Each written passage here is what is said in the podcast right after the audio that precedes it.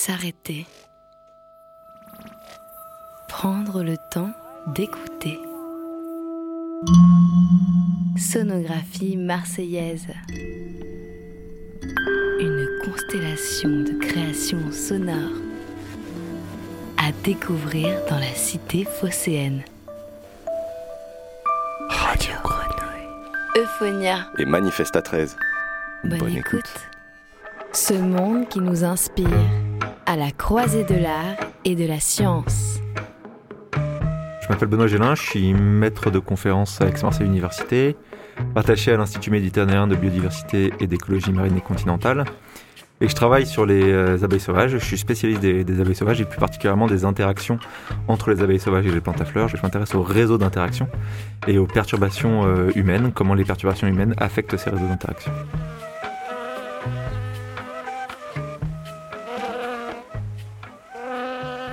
Alors une abeille, c'est avant tout un insecte, donc ça a trois parties, une tête, un thorax et un abdomen, ça a 6 pattes, 3 paires de pattes, et ça a 2 paires d'ailes.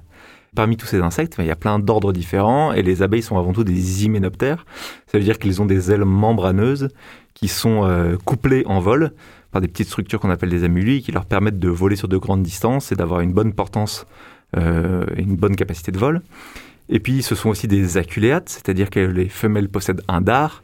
Un dard qui peut piquer, c'est en fait l'organe de ponte qui, au fur et à mesure de l'évolution, s'est transformé en dard. Et puis, donc, les abeilles, leur grosse innovation évolutive, c'est qu'elles ont comparé aux autres hyménoptères comme les guêpes, par exemple, c'est qu'elles ont des poils branchus, en fait, des poils qui ont des petites crêtes, des petites cornes. Et ces poils branchus, ça leur permet une chose absolument fondamentale, ça leur permet d'accrocher le grain de pollen et donc de le transporter de fleur en fleur et donc de réaliser la pollinisation des plantes à fleurs.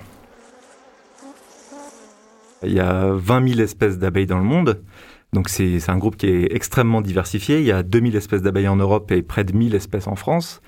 Et l'extrême majorité de ces espèces-là sont solitaires, c'est-à-dire qu'on a une mère qui va élever seule son couvain et qui va butiner, qui va récolter du pollen pour nourrir cette dizaine de larves. En fait, il n'y a que peu d'espèces qui sont vraiment sociales. Évidemment, l'abeille domestique, l'Apis mellifera, celle qu'on a domestiquée, et puis il y a les bourdons. Environ 10 à un peu moins de 10% des abeilles sont pseudo-sociales, et très rares sont celles qui sont eusociales, c'est donc avec une division du travail et différentes castes et différentes générations qui cohabitent au sein d'une colonie.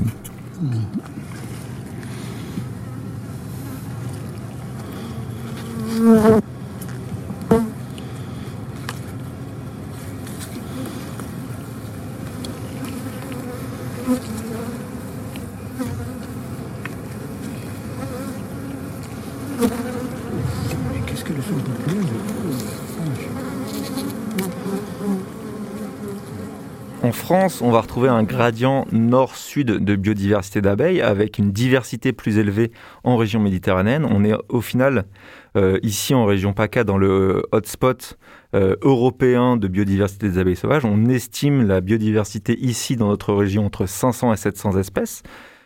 C'est un peu difficile de dire le nombre d'espèces exactes, tout simplement parce que les études sont longues et coûteuses et qu'on n'a pas eu encore le temps d'échantillonner évidemment tous les milieux et de faire des listes exhaustives pour tous les milieux. On attend d'ailleurs un financement peut-être de la région à ce sujet-là pour continuer nos recherches sur la biodiversité des abeilles en PACA. Les abeilles sont des insectes qui sont thermophiles, qui aiment beaucoup la chaleur. Donc ils aiment bien les milieux secs, ils aiment bien les milieux rocailleux, et les milieux où il y a de la terre qui est apparente pour pouvoir nidifier. Comme encore une fois, 75% des abeilles sont terricoles, donc elles aiment bien les nidifier dans le sol. Et puis donc on va en retrouver beaucoup en garrigue. Voilà, ici l'habitat préférentiel des abeilles en Méditerranée, ça va être la garrigue écorchée, la garrigue assiste, le butiner des fleurs de romarin, de thym. Nous on a fait une étude dans le parc national des Calanques, on a trouvé près de 200 espèces d'abeilles. Rien que dans le parc national des Calanques, c'est 85 km2 et on a 200 espèces d'abeilles dans ce petit territoire-là.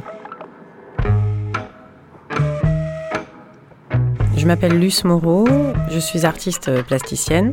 Depuis 2015, je travaille autour du vivant et des relations interespèces, la relation en fait entre les idéaux et les utopies humaines et les organisations d'insectes et en particulier les modèles communautaires et de vie des abeilles. M'intéressant en fait aux abeilles et à l'apiculture en général, du coup je me suis beaucoup interrogée sur aussi la technique de l'apiculture. Nature ordonnée, c'est une série d'œuvres en fait d'œuvres de recherche et de questionnements artistiques, plastiques, esthétiques, mais aussi de réflexion que je mène du coup depuis 2015 et qui partent du principe justement que l'humanité en fait cherche à ordonner la nature en opposition à l'ordre naturel des choses. Donc du coup, c'était en partant de cette opposition de l'ordre naturel des choses et de la nature ordonnée que j'ai commencé ce corpus de pièces. Les apiculteurs utilisent, pour pouvoir récolter le miel, utilisent des feuilles de cire gaufrées. Donc c'est de la cire d'abeille naturelle qui est refondue et ensuite aplatie sous la forme de feuilles, dans lesquels il y a déjà en fait des débuts d'alvéoles de forme hexagonale. Et donc moi je me suis servi de ces feuilles-là pour pouvoir en fait réaliser des maquettes d'architecture à partir de ces plans crayonnés, des architectures utopiques. Et donc l'idée était de proposer en fait ces plans d'architecture du bien-être humain aux abeilles. Donc à partir de là, les abeilles vont en fait s'approprier ces plans et ces élévations, ces maquettes, au sein de la ruche. Donc généralement, je les mets dans des hausses, c'est-à-dire qu'en fait, ça n'a pas d'influence sur le corps de la ruche dans lequel vivent la reine, le couvain, et que du coup, il y a toute la progéniture et les premières réserves. Mais en fait, dans le grenier, c'est la hausse. Donc du coup, c'est là que sont insérés les cadres qui sont ensuite sculptés par les abeilles. Et donc, à partir de là, elles vont recréer leur propre construction, leur propre cellule d'habitation et leur propre cellule de stock et de réserve à partir de ces plans, de ces maquettes d'architecture que j'aurais créées.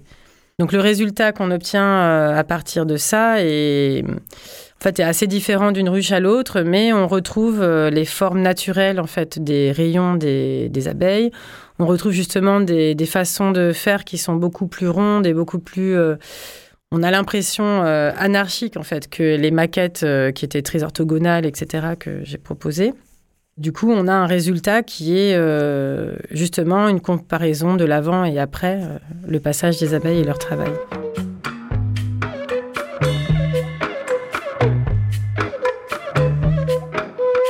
Je m'appelle Abraham Poincheval, je suis artiste. S'il y avait une définition précise à donner, ce serait dans la ligne des performances, des performeurs, voilà. Mes performances sont de plusieurs ordres, souvent elles sont soit dans l'espace public ou dans l'espace plus cosy du musée, voilà, même si c'est pas toujours cosy, mais... Voilà, donc ça varie comme ça et elles sont, je dirais, même si je les classerais toujours de l'ordre du voyage, des voyages qui sont statiques et d'autres qui sont en déplacement. Voilà, c'est un peu comme ça que c'est ma cartographie pour le moment. Pour Manifesta, en fait, ce qui m'intéressait dans cette exposition, c'était de présenter la préparation du projet. Je trouvais qu'une exposition, c'était aussi un endroit où on pouvait voir les débuts, les balbutiements, les ratages, les avancées. Cette idée, c'est une idée assez simple, en fait, c'est d'habiter, la question de l'habiter, et là, d'habiter dans une société qui n'est pas la nôtre, mais qui est celle des abeilles. Et donc, c'est d'habiter une ruche avec sa société de 20 000 à 50 000 individus qui fonctionnent d'une manière précise, donc avec une reine. Donc, on peut dire que c'est une constitution de l'ordre du matriarcat aussi, c'est ça aussi qui est intéressant, c'est de plonger dans cet univers, voilà. Et moi, en tant que petit humain, voir comment je peux résider quelque temps, 13 jours, ça c'est de l'ordre de l'idée pour l'instant, peut-être qu'on y arrivera, peut-être que ce sera moins, parce que c'est le temps de maturation de la reine, voilà. C'est toute une expérience de reine, quoi, dans laquelle je me lance. Par rapport à la performance d'Abraham Poincheval de vouloir habiter pendant 13 jours dans une ruche, c'est effectivement quelque chose qui peut questionner les scientifiques sur pas mal d'aspects. Comment vont réagir les abeilles ? Est-ce qu'elles vont se montrer agressives ou est-ce qu'elles vont tolérer l'intrusion ? Faut rappeler que les abeilles sont des aculéates, donc les ouvrières piquent. Et alors, il est a priori pas allergique, mais effectivement, elles peuvent accroître en fait les possibilités allergiques, puisque le venin est allergène. C'est-à-dire que plus on se fait piquer, plus on a tendance à pouvoir développer une réaction allergique. Donc ça, c'est une première chose. Il faudra qu'ils fassent quand même attention à sa santé. La deuxième chose, c'est est-ce qu'elles vont avoir des comportements différents ? Est-ce que les ouvrières vont toujours avoir un soin particulier pour les alvéoles qui sont à proximité de lui ? Est-ce qu'elles vont continuer à réaliser le fameux comportement de la danse des abeilles qui consiste à indiquer la ressource de nourriture la plus profitable et la plus proche au couvain à proximité de lui ? Donc est-ce qu'il va assister à ce genre de comportement particulier ? C'est des questions qui peuvent être rigolotes à exploiter. En fait, la question des règnes, ça m'a toujours énormément intéressé. Le règne minéral, le règne végétal, le règne animal. Voilà, c'est de s'apercevoir qu'en fait, on n'est jamais tout à fait seul et qu'il y a un ensemble de perceptions du monde qui est très différent, qui est très diverse. Et tout ça cohabite sur le même espace. Et bien entendu, pour l'instant, on peut croire que nous sommes à la place principale, mais peut-être qu'on se trompe, en fait. Peut-être qu'il y a erreur. Peut-être que c'est un point de vue très centré et qu'en fait il en existe une multitude d'autres et qui fonctionnent tout autant. Enfin bon, et nous en fait, qu'est-ce qu'on représente là-dedans, qu'est-ce qu'on est? Et on n'est pas grand-chose en fait, et c'est ça aussi d'intéressant aussi, c'est de remettre un moment, de nous remettre un peu dans la place du grand tout quoi, et puis de cohabiter avec tout ça. Disons que la dystopie écologique dans mon travail serait plutôt traduite par l'impossibilité de l'humain, en fait, d'être dans un vivre ensemble et dans une relation harmonieuse avec les autres espèces vivantes, effectivement.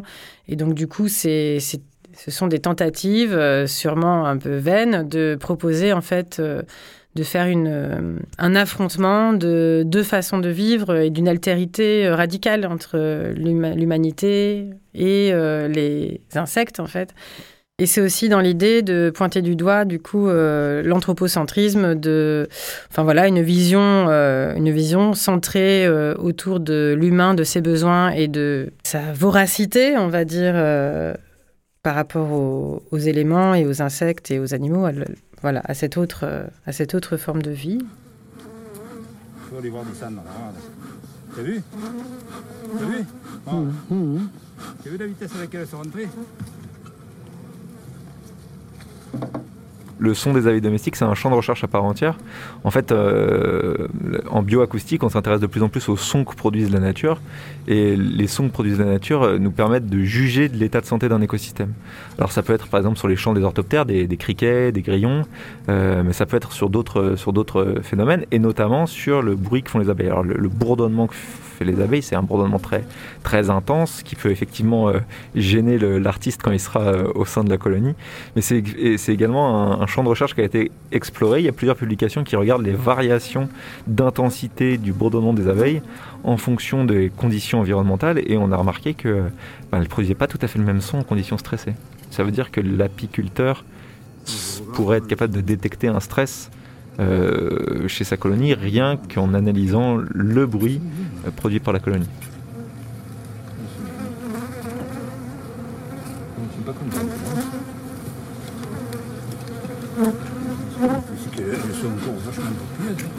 Le son dans la ruche, en fait, c'est pas un brouhaha, c'est un chant. En fait, c'est ça qui est très étrange. En fait, c'est un chant qui vous fait décoller, quoi. En fait, c'est ça qui est assez puissant. C'est-à-dire que c'est une multitude de voix qui résonnent et qui se mettent en harmonie, en polyphonie, en dissonance, et du coup tout ça produit une sorte de rythme et de chant assez enivrant. Enfin, donc pour le peu que j'ai fait déjà, je trouvais ça assez incroyable. Vous voyez, c'est comme si vous étiez je sais pas, dans une pièce entourée d'enceintes, et que du coup tout le monde, toutes les enceintes se mettaient à fonctionner, ça tournait, ça part dans tous les sens, et voilà, et du coup ça résonne dans les os parce qu'elles sont sur vous. Donc du coup, c'est aussi par la vibration que ça se passe, c'est un truc assez incroyable.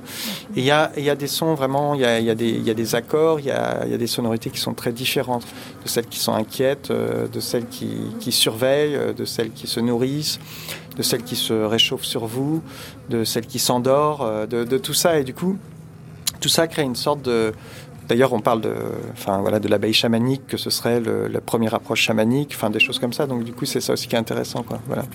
Et là, je pense qu'on n'a pas besoin de tambour. C'est direct.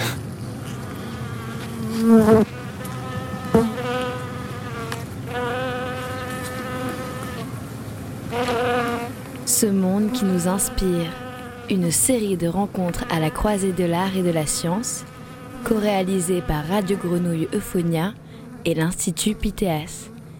Équipe de réalisation, Chloé Despax, Marine Sahabi Gomi et Jean-Baptiste Imbert. Sonographie marseillaise. Une constellation de créations sonores à découvrir dans la cité phocéenne. Radio Grenouille, Euphonia et Manifesta 13.